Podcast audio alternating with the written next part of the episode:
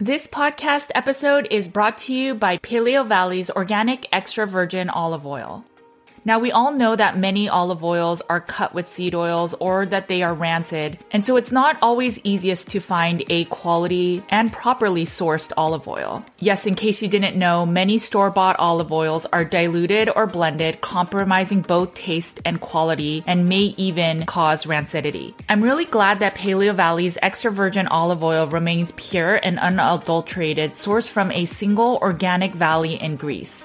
Paleo Valley ensures freshness and nutrient content by packaging their olive oil in dark glass bottles. At a certain point, I stopped using extra virgin olive oil, but once our practice started working with people with chronic inflammatory response syndrome, or SIRS, we started recommending it for the reduction of TGF-beta-1. It is an immune system marker that shows inflammation both for COVID-19, SIRS, and actually many other illnesses. So if your TGF-beta-1 is high, you may want to try incorporating a little bit of extra virgin olive oil. Make sure to check it out. It comes in a 2-pack package. And remember, all Paleo Valley products are guaranteed with a money-back guarantee. Go to paleovalley.com/NWJ to get 15% off your order.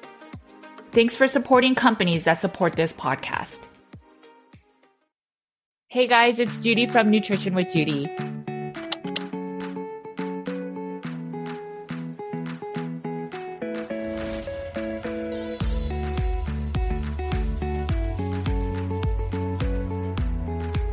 Thanks for joining me today. My name is Judy Cho, and I'm board certified in holistic nutrition.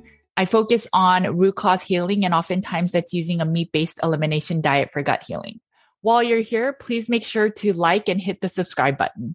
Okay, so today is part 2 with Dr. Richard Johnson. Dr. Richard Johnson is a nephrologist that is a professor and clinician and researcher at the University of Colorado. Dr. Johnson already has 2 books out, The Fat Switch and The Sugar Switch, and now he has this new book out called Nature Wants Us to Be Fat. And this talks all about uric acid, fructose, purines, possible artificial sweeteners, as well as salt, and how that may affect blood pressure, or how you can actually not make it affect blood pressure.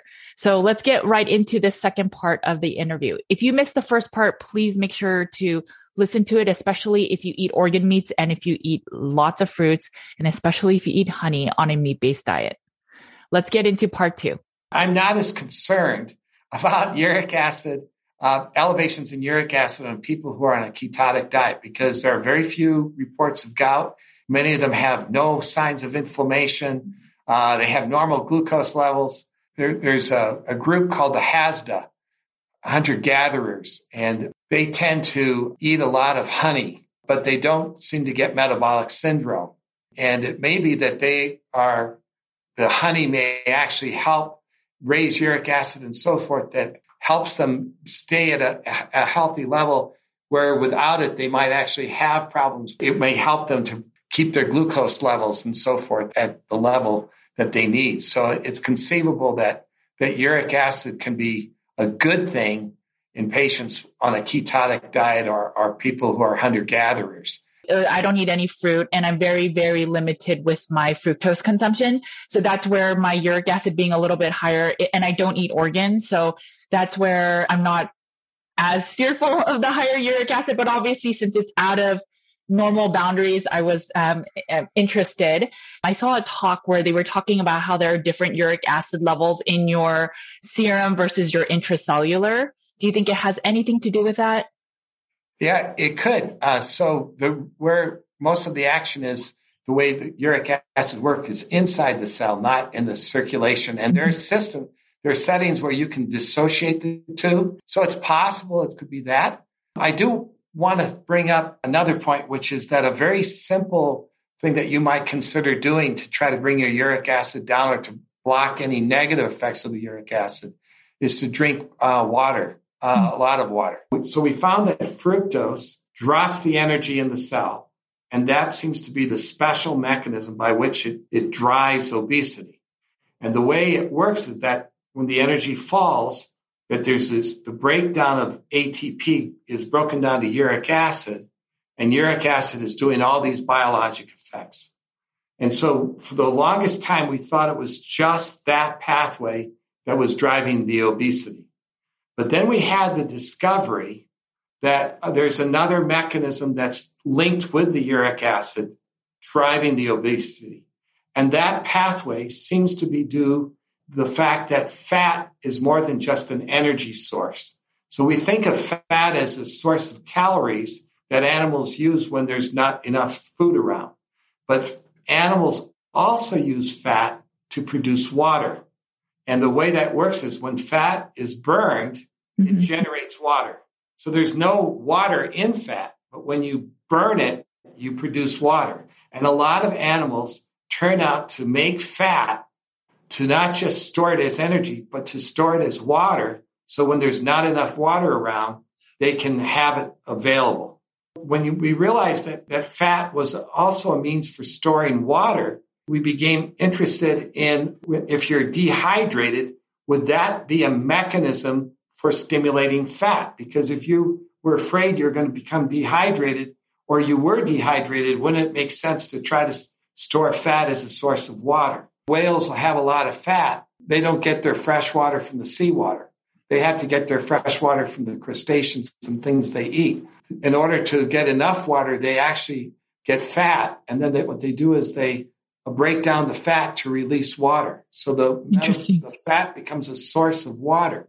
And so it turns out that dehydration is another mechanism for generating fructose in the body. So if you eat like salty foods, a lot of salty foods, that will activate this enzyme to convert glucose to fructose. And when you eat salt, you basically are becoming dehydrated. That's why you get thirsty. So you eat salt, get dehydrated, you start making fructose. The fructose drives fat production, and then the fat production becomes a source of water. And that is one of the protective mechanisms by which fructose tries to help the animal, because if it feels it's trying to protect you not just from too little food, but from absence of water. So if you have a lot of fat, you can live without a lot of water because you can use the fat to make water. That's why the camel has fatty hump, is so that it can produce water when it can't get enough, because it can break down the fat to produce water. So if I understood you correctly, dehydration can actually endogenously within the body produce fructose. Absolutely. Absolutely. I think that's fascinating, because a lot of carnivores, since we don't eat a lot of carbs with fat, with salt and sugar, we don't feel a lot of thirst. So there's a lot of thoughts where drink to thirst, and a lot of carnivores aren't thirsty. But I wonder if some of the carnivores are, because they're fasting a lot, they're never really thirsty. So they're maybe getting dehydrated, and then they're producing some of the fructose, which is making some people stall in their weight, even though they're eating very low carb. There are a lot of cats that are developing kidney disease. Okay. And a lot of them, we think they're getting dehydrated and they're activating this pathway. And one of the thoughts is that they're not drinking enough water. This is also being seen in wild cats, where they're developing kidney disease associated with dehydration. And we think that they're not getting enough water. So one of the interesting things is that these animals, when they are getting dehydrated and vasopressin levels are going high, you can suppress that by drinking water. So, for example, if we give animals salt, over time, for the first few months, that there's not much going on, but they start making fructose, and then they become very, very fat. And it's through this fructose vasopressin pathway. And if we give them water, we can suppress the vasopressin, and we can and prevent them from getting obesity. Could fructose be driving fat as a mechanism to provide water for these animals that are in those kinds of situations? And so what we found is that dehydration actually is another mechanism that turns on this polyol enzyme to convert glucose to fructose. And when you become dehydrated, mild dehydration triggers this effect to try to make fat. And the easiest way to make mild dehydration is to eat salt, because when you eat salt, you become a little bit thirsty, and you're actually triggering dehydration in your body, and that actually stimulates the production of fructose. And so when you eat salt, you actually make fructose. Now, everybody thought of salt as just being important in blood pressure, and very people think of salt, which has no calories, as being important in obesity. In the last 20 years, there have been all these studies that have shown that populations that eat a lot of salt are at increased risk for developing obesity. And we found that this was due to the fructose, because if we block the fructose, we could block how salt causes obesity. Salt then becomes another mechanism to drive obesity, and it works, though, through carbs. If you have glucose and you activate this enzyme, the glucose gets converted to fructose. So like if you're on a pure protein diet, a meat diet, you're not eating a lot of carbs, you're not going to have a lot of glucose around, and the salt won't be as powerful as a mechanism to generate fructose because you don't have the huge amounts of glucose in your system. A meat diet would be protective.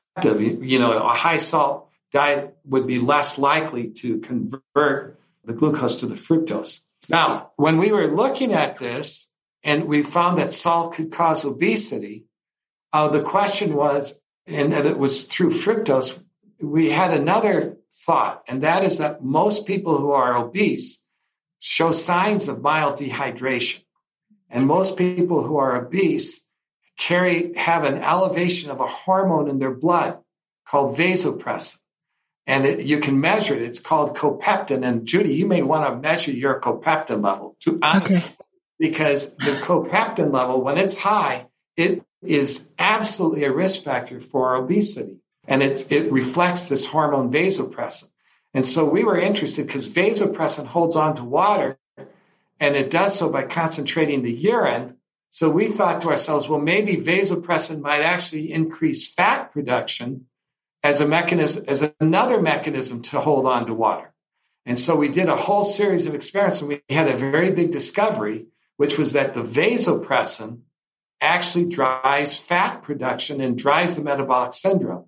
So fructose is driving uric acid and vasopressin together, and those are driving the obesity and metabolic syndrome.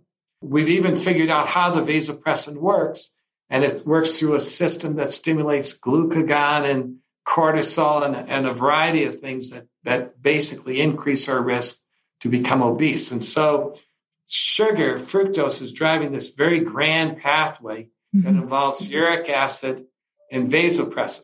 So when you measure your uric acid and it's high, a question that I would want to know is, is your vasopressin high as well? And if so, maybe this is, trying to keep you normal by trying to keep your glucose levels up, and maybe it's trying to keep you normal that way. But it is a little worrisome if they're really both high. And the interesting thing is you can suppress both by drinking water. So if you drink water, that can turn off the vasopressin. So we took animals, for example, and we fed them sugar, and their uric acids went up and their vasopressin levels went up, and they became fat. But if we started giving them increased water intake, we could suppress that. And it turns out that water intake can actually not only help prevent the development of obesity, but actually dampen the development of obesity in animals that are overweight already. And so people who are overweight don't realize that they're not drinking, many of them are not drinking enough water. I recommend at least 6 to 8 glasses of water a day for pretty much everybody. But you don't want to just increase water, because it is possible to intoxicate on water. You can drink so much water that you can get into trouble. Everybody probably needs to discuss with their doctor how much is safe for them. Relates to how much work you're doing outside and all these kinds of things. But I would say that 8 glasses of water is very healthy for the average person. And if you're going to drink a lot more than that, you probably should talk to your doc. But that may be something that you could do if you measure a uric acid of 8 in yourself, and you might try to just increase your water intake a little bit and see if that, along with trying to reduce whatever food is driving up the uric acid, that may help. Okay. So I will try that. I was going to ask you if, you know, if you had an excess amount of water, if there would be a risk, and it sounds like you can. So there's just work with your doctor. I normally recommend half of your weight in ounces. So if you weigh 130, drink about 65 ounces, obviously throughout the day, because you don't want to put an excess strain on your kidneys as well. So I will try that. And I'm going to test that marker to see. I'd be curious. One other thing is sometimes my clients, they will have a high BUN, which obviously nitrogen is one of the breakdown products of when meats are getting broken down, but their creatinine is good and their GFR is good. Their inflammation is also low, and they've never had bouts of gout. So if they're uric in that case, and they're on a low carb, ketogenic, no fructose diet, if their uric acid is slightly up, maybe 6, 7, and then their BUN is up, would you be concerned with that if the other markers? No, I would not be concerned from what you told me. So when you're on a meat diet, the BUN will be a slightly high just from that. And we're not really worried about the BUN at all. Okay. And if you're muscular, your creatinine may go up just because creatinine not only reflects kidney function, but also reflects muscle mass. So if you're very muscular, you may have a slightly elevated creatinine. So we can actually, if we see a person whose kidney function looks a little off, we can correct for things like muscle mass and so forth. There's other ways to measure kidney function. I'm not concerned about that. Now, if the creatinine is elevated, then there is some concern about the amount of meat and protein you're eating, because meat and protein can make the kidneys have to work harder. And so over time, it can, particularly if you already have kidney disease, you have to be a little bit careful about a high meat diet. But a slightly elevated BUN, normal creatinine, no worries. Okay. And a slightly elevated uric acid, I wouldn't worry, especially if there's no inflammation and no elevation in glucose and so forth.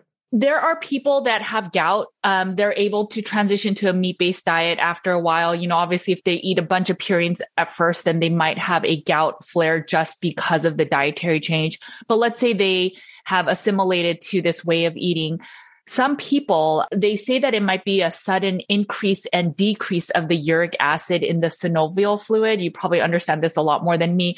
So if somebody that had gout had the history of it, but no longer suffering from that, but eating a meat-based diet, and then all of a sudden decided, I'm going to have a day of eating as much fructose as I wanted that day. And because of the sudden increase of uric acid from fructose and the purines, then they have a gout flare.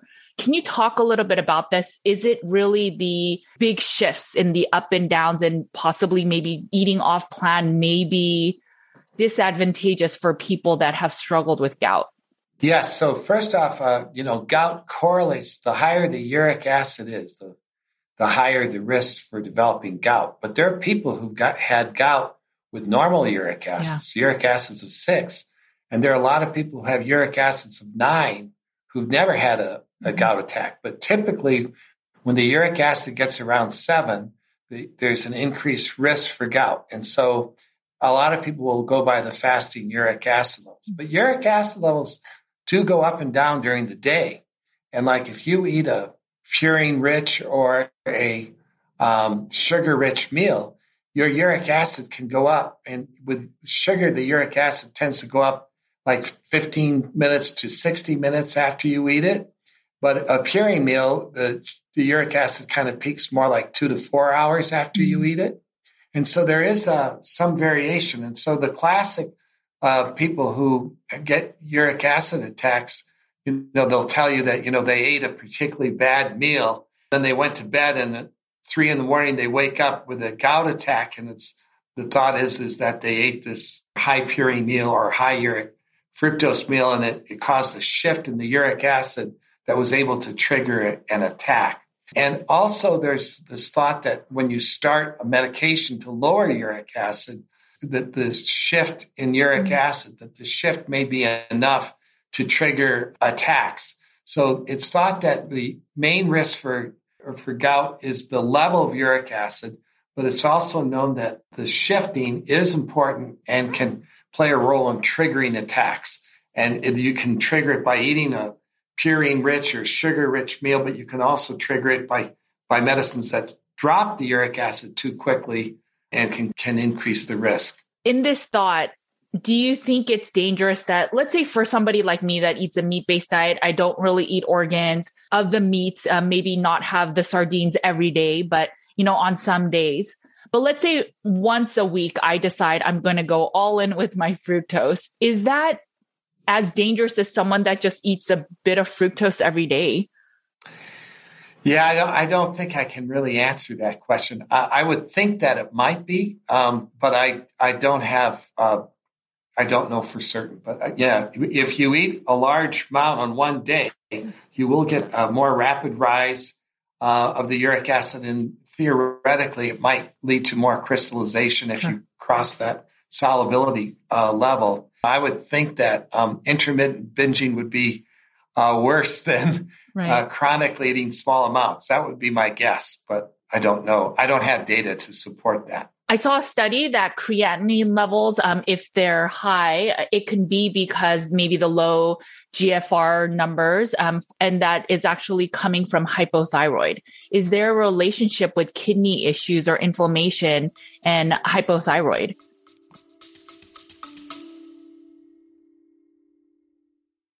Hey guys, just to let you know, my Carnivore Cure book is back in stock. For 9 months, it was out of print and used prices were up to $300.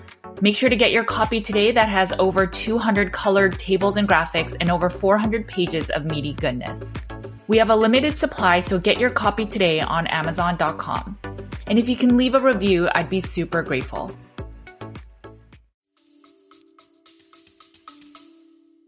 Well, people who are hypothyroid may have slightly elevated creatinines because their kidney function may be a little bit worse. Okay. So just by decreasing metabolism, GFR will tend to fall a little bit. So it might just be like that. The main worry with high protein diets and kidney function are really in people who have established kidney disease. It's really been the problem in people who have really significant kidney disease, what we call like stage 3 or stage 4 kidney disease. That's where you really do need to be careful with how much proteins you're eating, because proteins can cause an increase in pressure in the filtering units of the kidneys. So the kidneys have like 1 million little filters per kidney.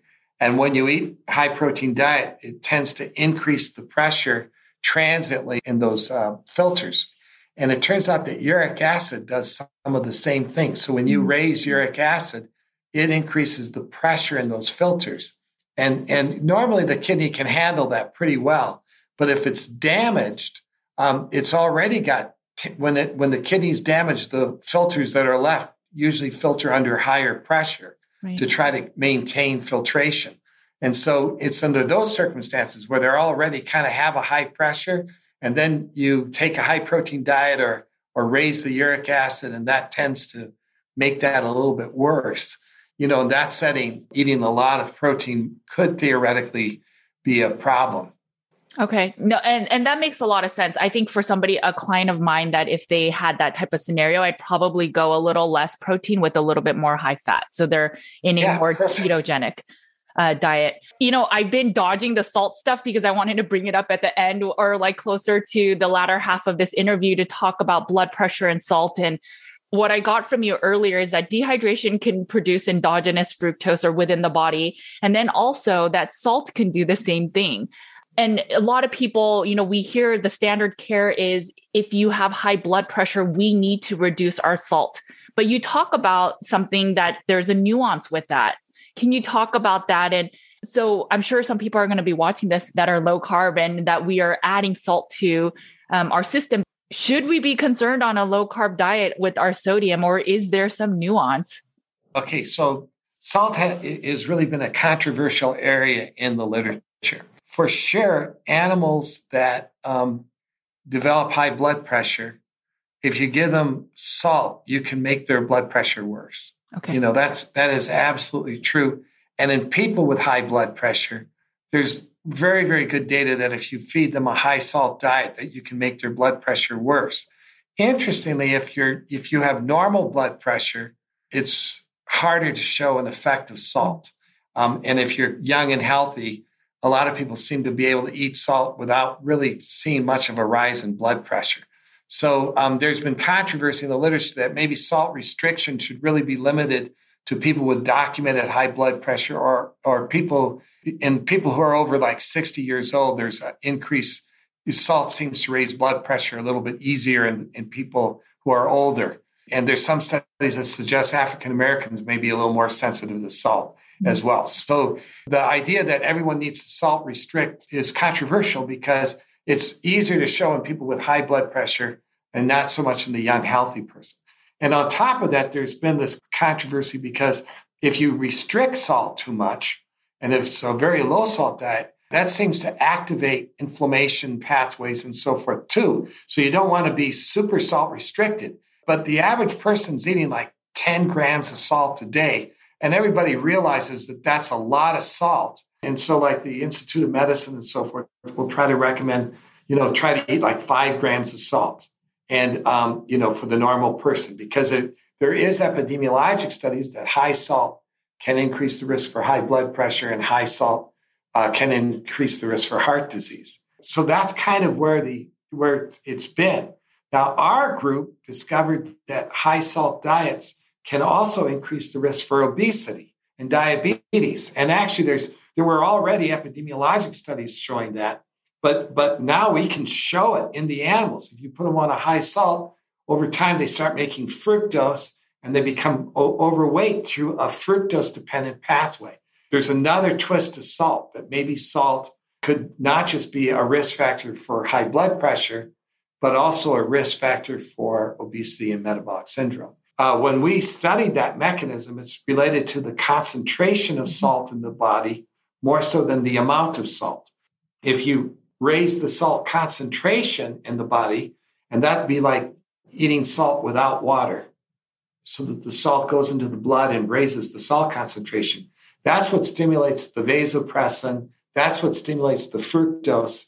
It isn't if you eat the salt and drink water at the same time, doesn't go up. It stays the same. Then you don't stimulate fructose and you don't stimulate vasopressin and you don't create fat. So this idea that you have to restrict salt to 5 grams a day, according to our work, it isn't about the amount of salt. It's the balance of salt and water. And so we actually did a study where we gave salt. You can put salt in soup and you can mask the salt content by adding the salt to the soup. We could make a salty soup and we could make an unsalty soup. And when we gave the salty soup to people, their salt concentration went up. They activated this switch, this fructose switch to become fat, and their vasopressin levels went up in the blood, and their blood pressure went up within minutes of drinking a bowl of salty soup.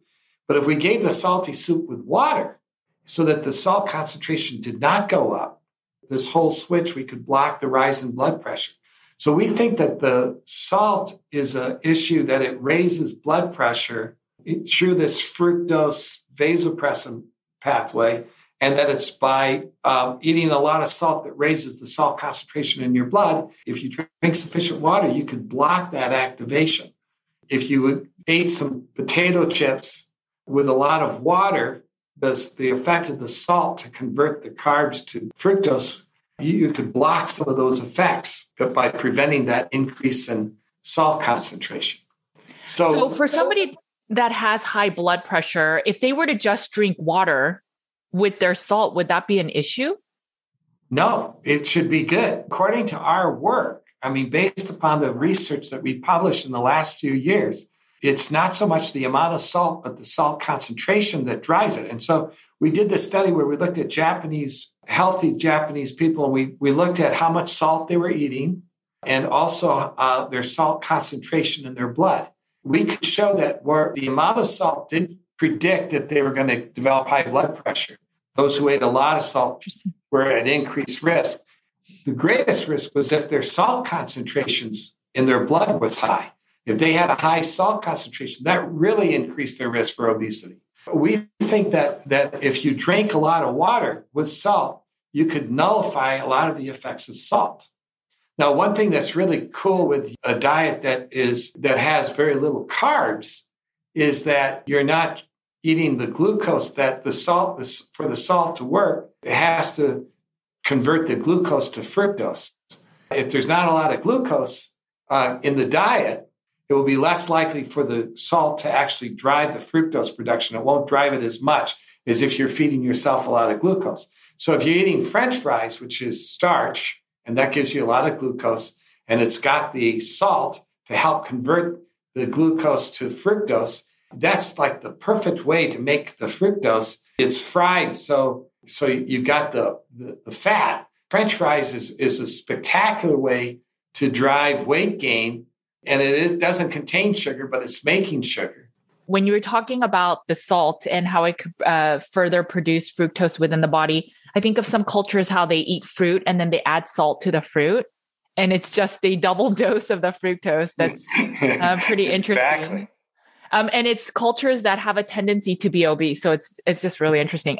You mentioned that a lot of the reason at the core of the blood pressure is that it really stems from inflammation in the kidneys. And you mentioned like it's part of the immune system, the T cells and the macrophages. But why is there this inflammation in the kidneys? And then what does the role of salt and blood pressure, what does it have to do with the kidneys? And then what does this have to do with fructose? So high blood pressure is the number one cause of stroke, and it's right. The number one cause of heart failure, and it has a role in kidney disease. So high blood pressure is really an important problem. And what happens with high blood pressure is initially your blood pressure is elevated intermittently, and then over time it becomes elevated all the time. Things like fructose, when you eat it, your blood pressure goes up quickly, but then it comes down after the fructose is metabolized. When you eat salt, the blood pressure goes up quickly and then it comes down after a while. It's initially a transient rise in blood pressure. If you get worked up in front of when you're at the podium giving a talk, your blood pressure may shoot up during that time and then it comes down. So we call that borderline or intermittent hypertension. It's not real permanent hypertension where your blood pressure is high most of the time.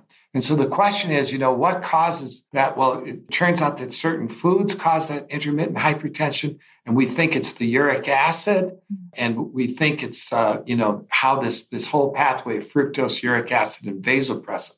And so we've been able to suppress the intermittent hypertension, for example, by lowering uric acid. So I did a study in people where I gave fructose, high doses of fructose to people for 2 weeks, and their blood pressure went way up while they were on the fructose. But if we lowered the uric acid during that time and one group had that lowered, we could prevent that rise in blood pressure. But the blood pressure usually works shortly after the ingestion of fructose, and then it comes down. So the question is, what converts the intermittent hypertension to persistent hypertension? So what appears to be is that there's a period of intermittent elevations in blood pressure driven by diet and other things. And then there becomes a period of persistent high blood pressure. Right. And what had been known was that the kidney has a very important role in the persistent rise in blood pressure. So the question is, how does the intermittent changes lead to persistent changes? And one of the things we found is that when you raise uric acid intermittently, or if you give like sugar and so forth, that over time you start to get an inflammation in the kidneys, and that inflammation acts on the kidneys to reduce the amount of salt that's excreted. Mm-hmm. And so this inflammation that occurs in the kidneys in response to uric acid, in response to sugar and so forth, appears to be driving this kidney response. And then that inflammation in the kidney stays persistent.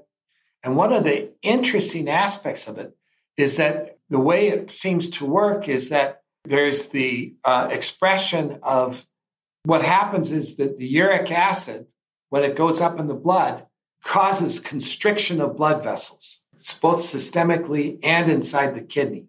And when it constricts the blood vessels, it kind of reduces the blood flow. And when it reduces the blood flow, the tubules in the kidney, in particular, feel like they're not getting enough blood.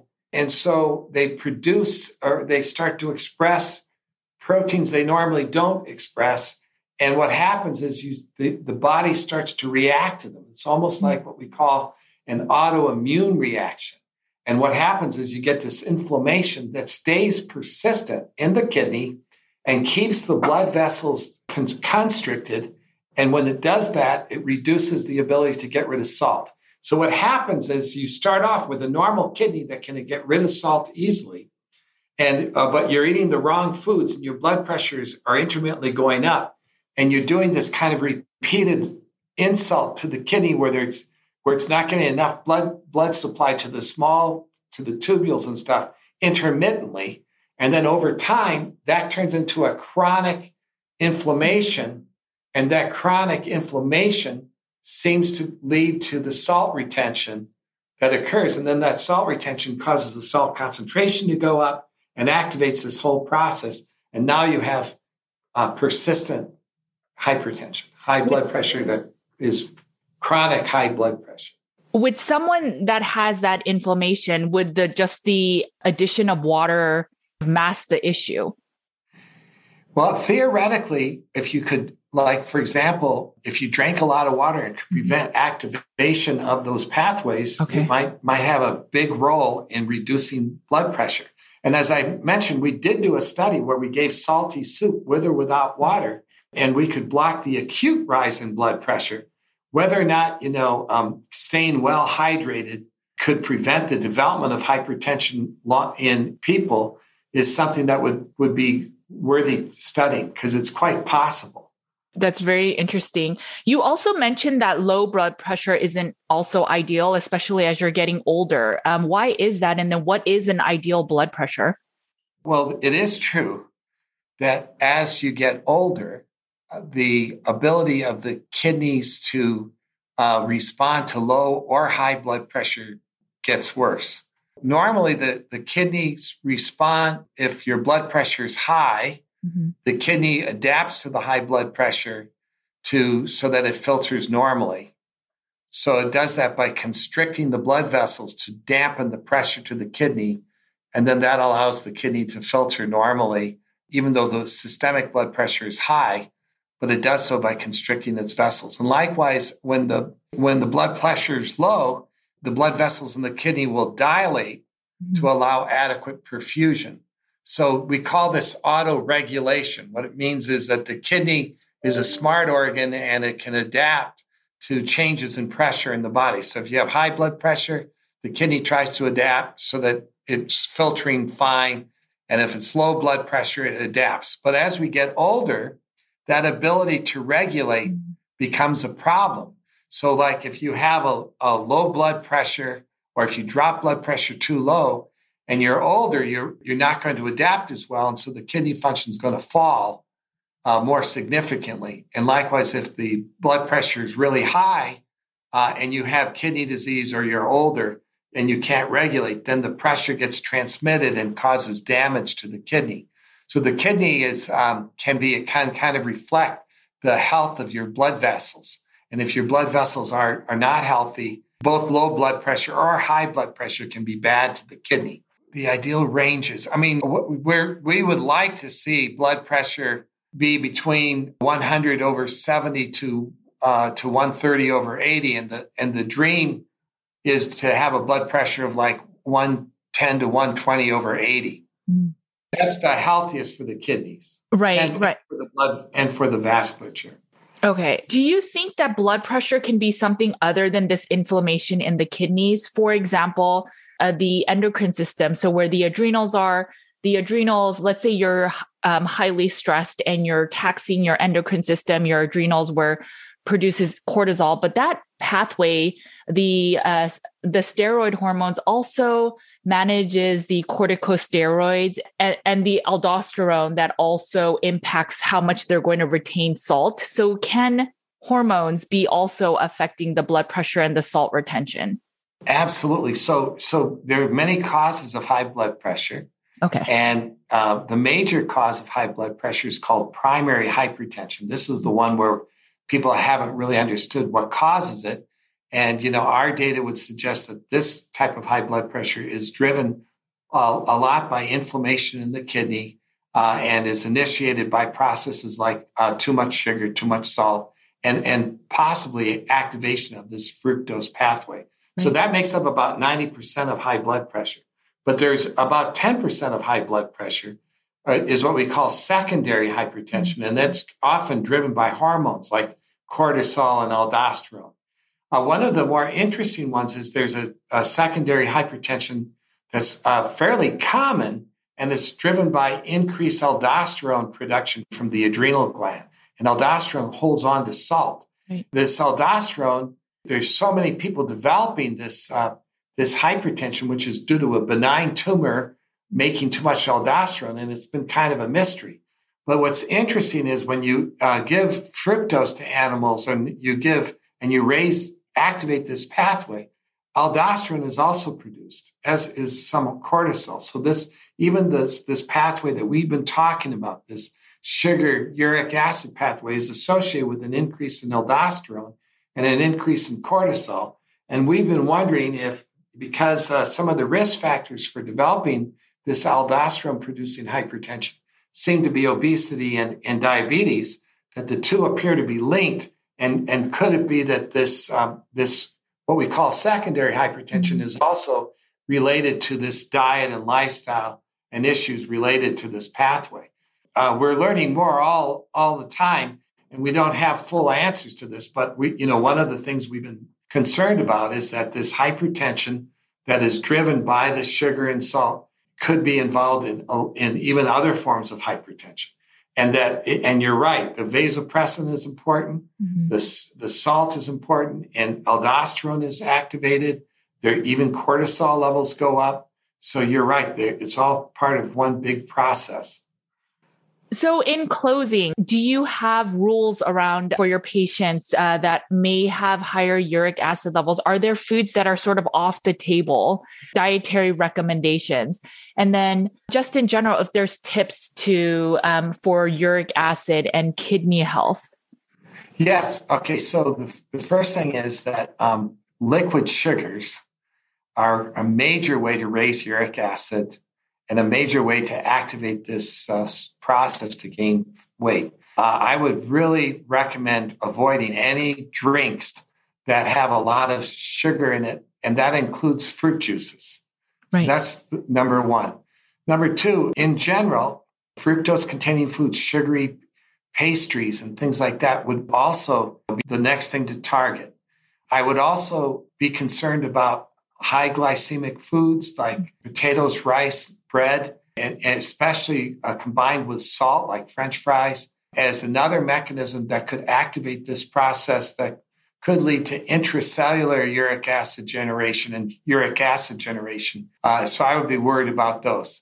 In terms of the purine-rich foods, the ones that I worry about most are things like anchovies and sardines and mackerel that may have a lot of purines. I'm less concerned about other types of fish. Of the shellfish, you know, some shellfish like oysters and shrimp can contain a fair amount of purine, so I would kind of not overdo it with those. The poultry and so forth seem to be pretty low in purines, relatively. Red meat is kind of mixed, probably. I know that red meat is a big part of the diet, but, you know, in the absence of sugar and carbs, it's probably not a huge purine load. It's not the same as sugar. And beer, I would be careful with of the alcohols. Beer is the one with the highest risk, and that's not because of the alcohol, but because of the brewer's yeast. Right. And then hard alcohol would be intermediate. Wine would be a little bit less. The devil's is pretty much with all foods. I mean, all foods have pros and cons. Right. And so there's no like perfect. Nothing's perfect in this world. And I think that in general, meats are good because they a lot of carbs seem to be at the center of this problem, especially fructose and carbs that can generate fructose. So this is one of the great benefits of a meat diet is that you've really taken out one of the main players for driving obesity. Yeah. I mean, this is really important information. If I can kind of summarize, which there was so much information we talked about, but there is a possibility that uric acid levels will go up on a carnivore or a meat-only diet. And as long as the other mechanistic players are not at play, so we're not eating a lot of fructose, where our inflammation markers are down and other blood work's down, maybe it's not as concerning. Obviously, check the amount of hydration. Make sure that if I'm adding salt, that maybe we add more water. Make sure we're hydrated, and that if we're fasting, oftentimes we're not thirsty. And so again, that level of dehydration that happens that can stimulate fructose. So there's all these pathways that can stimulate fructose. Our goal is to not really stimulate it as much because we don't want to make that switch to start storing fat, because we are in a culture and society of plenty. And so we don't need that switch to be on. Exactly. So I know your book is wonderful, and you've had many books that you've written. Can you talk about where you can get it, and, where people can find you and all your work? Oh, thank you. Well, so the book tells the story of our research that, identified fructose as a way that activates this biologic switch, and the different types of ways you can activate this switch. And, how we've learned this from all this information, how to help prevent the development of obesity and even possibly reverse it. We've been able to link these pathways with the development of other diseases too, including Alzheimer's and behavior disorders and a variety of things. So the book has a lot to talk about in terms of nutrition and its effects on health. You can read more about it by going to my website, which is drrichardjohnson.com. You can get the book through Amazon or any Barnes and Nobles, Books a Million, through all these different venues. And it's called Nature Wants Us to Be Fat. And so, I'll put all the information in the show notes, all your books and the links to them. Thank you so much for your time and all the research you've done. I think this is a really, really important discussion in our communities that are eating meat only. And then as they decide to add back foods, a lot of people are turning to fruits and honey. And I don't know if that's the safest mechanism, especially from our conversation. Maybe it's that they needed a little bit more water to lose some of the weight. Maybe it was something else, but I don't know if just adding more liver or adding more fruit is the solution when a meat-only diet is not working. I think it could be something else.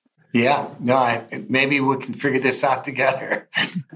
Well, thank you so much for your time again. It has been a pleasure. Yeah, thank you, Judy. Okay, guys, I hope that you enjoyed the full interview with Dr. Richard Johnson. Make sure to get his book. Again, it's called Nature Wants Us to Be Fat, and it is out in February.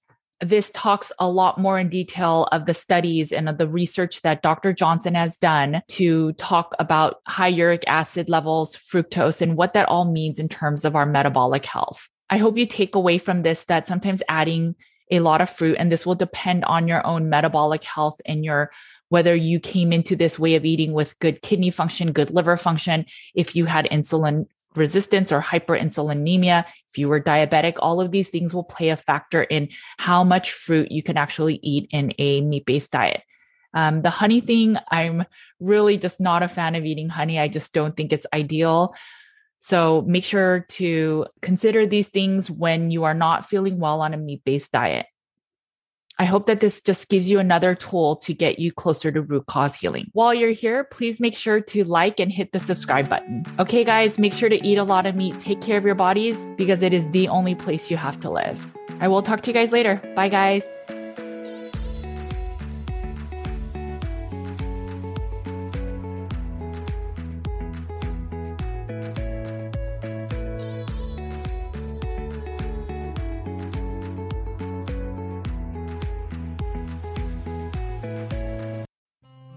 Thanks for listening to the Nutrition with Judy podcast. If you liked what you heard today, please make sure to leave a 5-star review on your favorite podcast app so more listeners like you can find the show. If you want more practitioner care and support, head over to nutritionwithjudy.com/groups so you can get more real talk about carnivore, the environment, and root cause healing. You can also find my content on Nutrition with Judy's YouTube, Instagram, Facebook, and Twitter. Make sure to sign up for my weekly newsletter and learn more about in-depth articles with infographics at nutritionwithjudy.com/articles. You can find my two books, Carnivore Cure and The Complete Carnivore Diet for Beginners, on carnivorecure.com and amazon.com. At the heart of Nutrition with Judy's practice, our mission lies with a deep, unwavering passion for service and community. We will continue to empower you to have the knowledge and tools to live a life nearly symptom-free, because we firmly believe in healing and wellness for all.